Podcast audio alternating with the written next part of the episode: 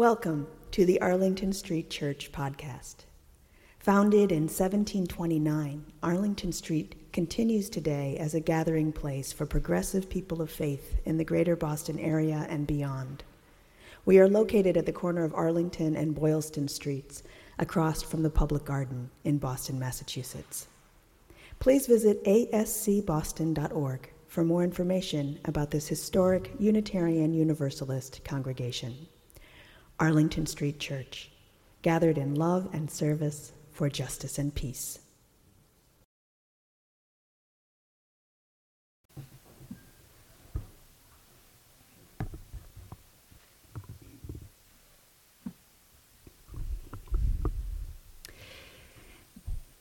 It seems I've inherited my mother's habit of talking to inanimate objects.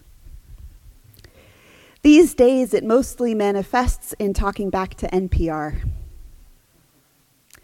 I'll be listening to the news while making breakfast or driving to work and hear a story, often with a soundbite from our administration, that has me holler at the radio, No! It's an unbidden and heartfelt cry of anger, disgust, or despair. Climate protection regulations are being dismantled even as the most deadly wildfires in California's history destroyed towns and lives. A weary migrant caravan of asylum seekers approaches our border, and our government sends troops instead of aid. As of Thanksgiving Day, there have been 316 mass shootings in the U.S. this year. Anti Semitic violence is on the rise as white nationalists are emboldened to public action. So, so much yelling at the radio. It calls to mind the blessing slash curse that my dad likes to quote, which maybe you've also heard. May you live in interesting times. But I hear these stories and think that this is not the kind of interesting that I want.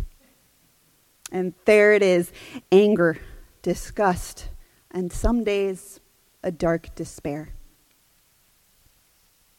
Thank God that it only takes one spark to light up the darkness. One such spark came in the form of a Facebook post that went viral. Social media can be good for that sometimes. It channels one of my favorite scenes, scenes from The Lord of the Rings. Someone on an online forum posted under the username Birdblinder with this dialogue. Birdblinder says, Me, looking at the current state of the world, crying, says, I wish none of this had happened. Gandalf, materializing in my conscience, smiling kindly, says, so do all who live to see such times. But that is not for them to decide. All we have to decide is what to do with the time that is given to us. There are other forces at work in this world besides the will of evil. The first comment on that post is someone saying, this is wonderfully helpful. And it really is. My friends, all we have to decide is what to do with the time that is given to us. And to look for the other forces at work in this world besides the will to evil. When times get dark, I find encouragement from the late historian Howard Zinn. I admire Zinn for not only being a scholar of social justice movements, but for being steadfast in his activism for civil rights, human rights, and work in the anti war movement. Zinn was often asked In this awful world where the efforts of caring people often pale in comparison to what is done by those who have power. How did he manage to stay involved and seemingly happy. In his essay, The Optimism of Uncertainty, Zinn remarks that the mainstream media won't tell us about all of the acts of resistance taking place every day the strikes, the protests, the individual acts of courage in the face of authority. But we have only to look, and we will find evidence of these unreported acts of rebuilding the world. In fact, once I started looking for these acts of goodness and solidarity, I saw them everywhere. So many more than would fit in a sermon. And don't worry, I'm not going to try and summarize them all. From what we find, though, Zinn says, we need to extrapolate and then assume that there must be a thousand times as much as we've found.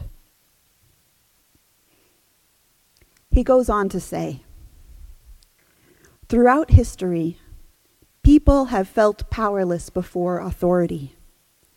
But at certain times, these powerless people, by organizing, acting, risking, and persisting, have created enough power to change the world around them, even if with only seemingly small actions. That is the history of the labor movement, the women's movement, the anti Vietnam War movement, the disability justice movement, the GLBT rights movement, the movement of black people in the South, and so much more. Zinn also advises us not to look for a moment of total triumph. We can see engagement as an ongoing struggle with victories and defeats, but in the long run, progress. So we need patience and persistence. Understand that even when we don't win, there is fun and fulfillment in the fact that we have been involved with other good people in something worthwhile. We need hope and faith. And with words that stir my heart, he says, is an optimist necessarily a blithe, slightly sappy whistler in the dark of our time? I am totally confident not that the world will get better, but that only confidence can prevent people from giving up the game before all of the cards have been played. The metaphor is deliberate. Life is a gamble. Not to play is to foreclose any chance of winning. To play, to act, is to create at least a possibility of changing the world. To be hopeful in bad times is not just foolishly romantic. It is based on the fact that human history is a history not only of cruelty, but also of compassion, courage, and kindness. What we choose to emphasize in this complex history will determine our lives. If we see only the worst, it destroys our capacity to do something. If instead we remember those times and places, and there are so many, where people have behaved magnificently this gives us the energy to act and at least the possibility of sending this spinning top of a world heading in a new direction. And if we do act in however small a way, we don't have to wait for some grand utopian future. Zinn concludes The future is an infinite succession of presents and to live now as we think human beings should live in defiance of all that is bad around us is itself a marvelous victory.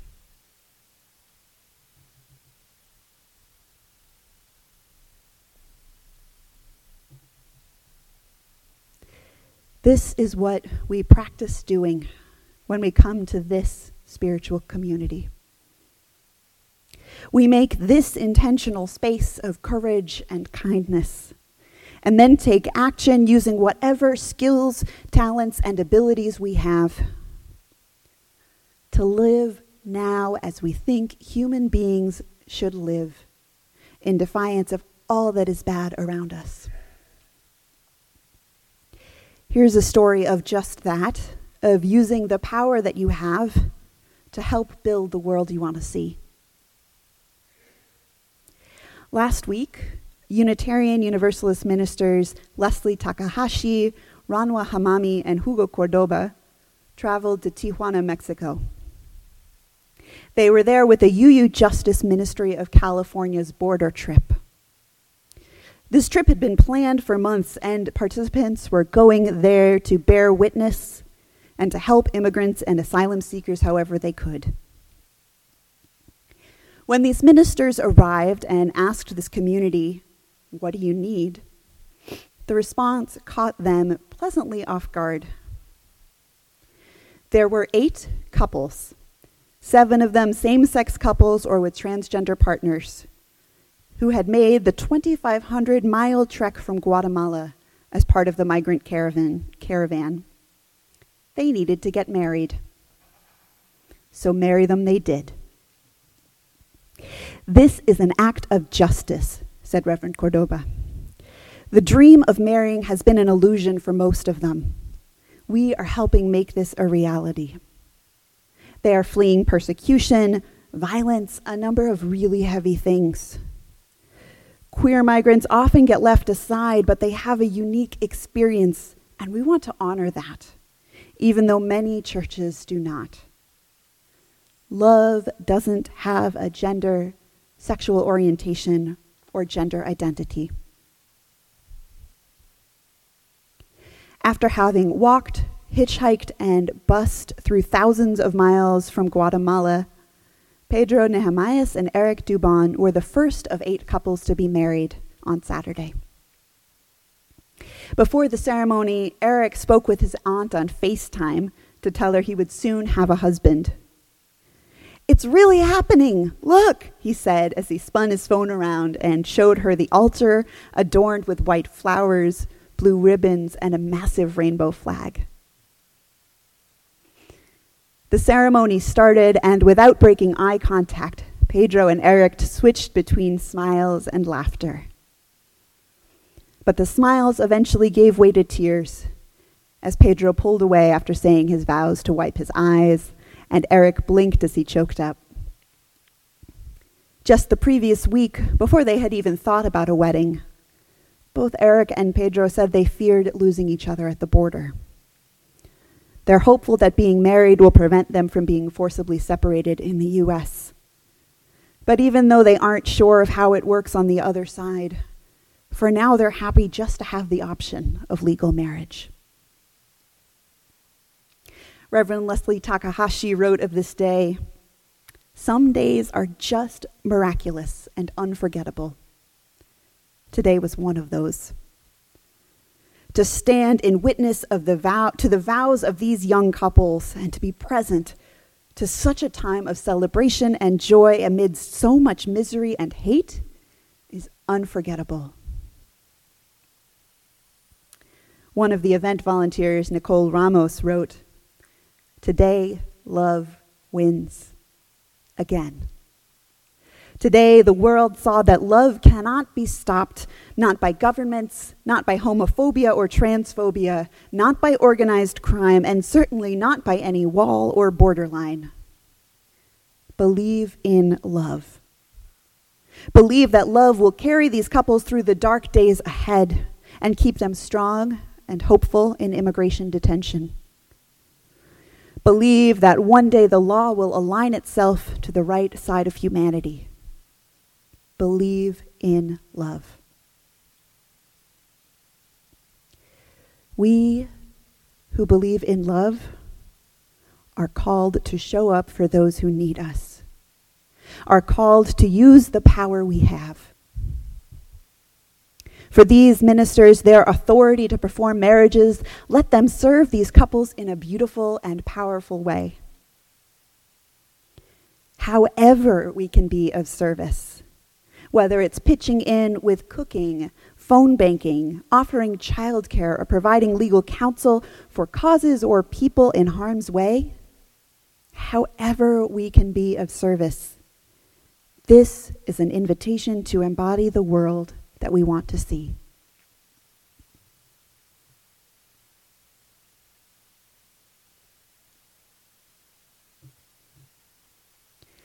One more story, also about immigration justice. I received this story from one of my Unitarian Universalist clergy colleagues. And to protect the identity of the people involved in this story, I'll call her Jennifer. Reverend Jennifer's church is a sanctuary congregation committed to immigration justice and has been volunteering along with many other spiritual communities to help an undocumented immigrant. This person has been living in a neighborhood church for over a year to be protected from deportation, kept company day and night by volunteers. About two weeks ago, there was a major breakthrough. Reverend Jennifer got to be present with a number of other faith leaders and volunteers from their sanctuary coalition when this guest walked free. Jennifer wrote. He walked out of an appointment with authorities, newly free from the threat of immediate deportation, out of the church, which was a shelter, but also not unlike a prison, to go live with his family. She said, I can't stop crying with gratitude every time I think about it. A caseworker told the faith leaders and volunteers who were there that day that this type of stay of deportation was really unusual and said to them, You did this. The authorities, knowing that there was a community presence over months taking care of this guest and watching ICE, made this happen.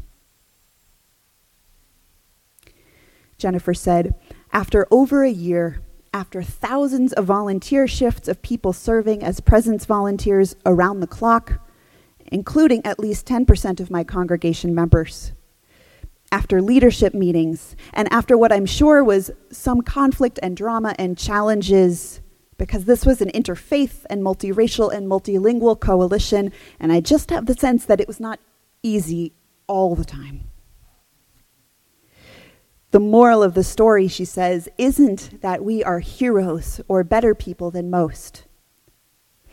But in this time of shootings and repression, and the president misusing the military to meet refugees and asylum seekers, something different had power. In the logic of the world, it doesn't seem to make sense to spend so much time and effort for one person. But that's where, for me, she said, this kind of work is a theological statement. Reminding me that, yes, every person is worth every effort. Every person is holy and precious.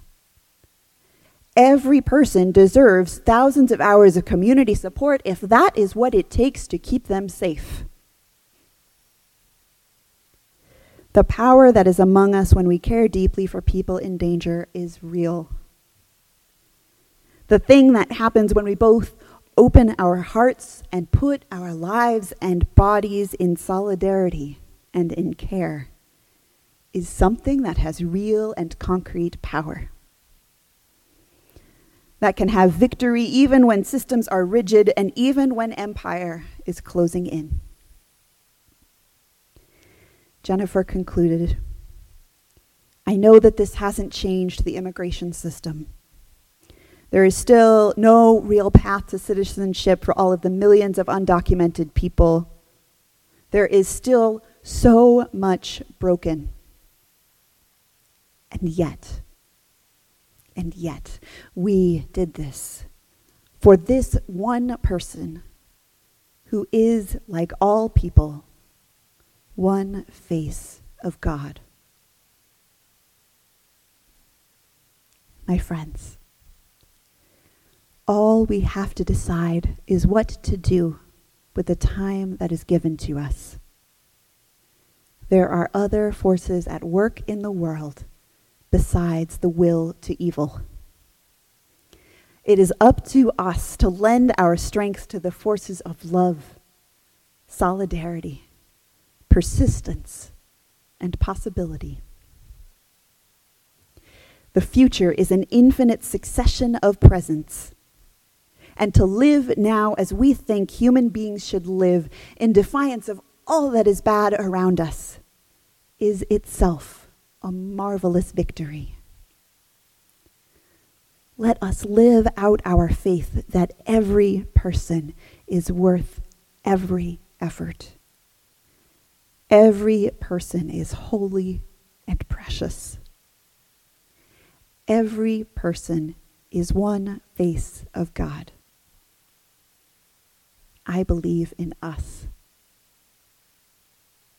Amen.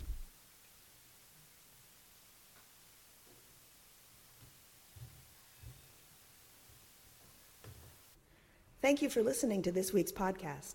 We would love to hear from you via email at office at ascboston.org or through our Facebook page. If you would like to support the good work of Arlington Street Church, please consider a contribution by check in the mail or through our website, ascboston.org.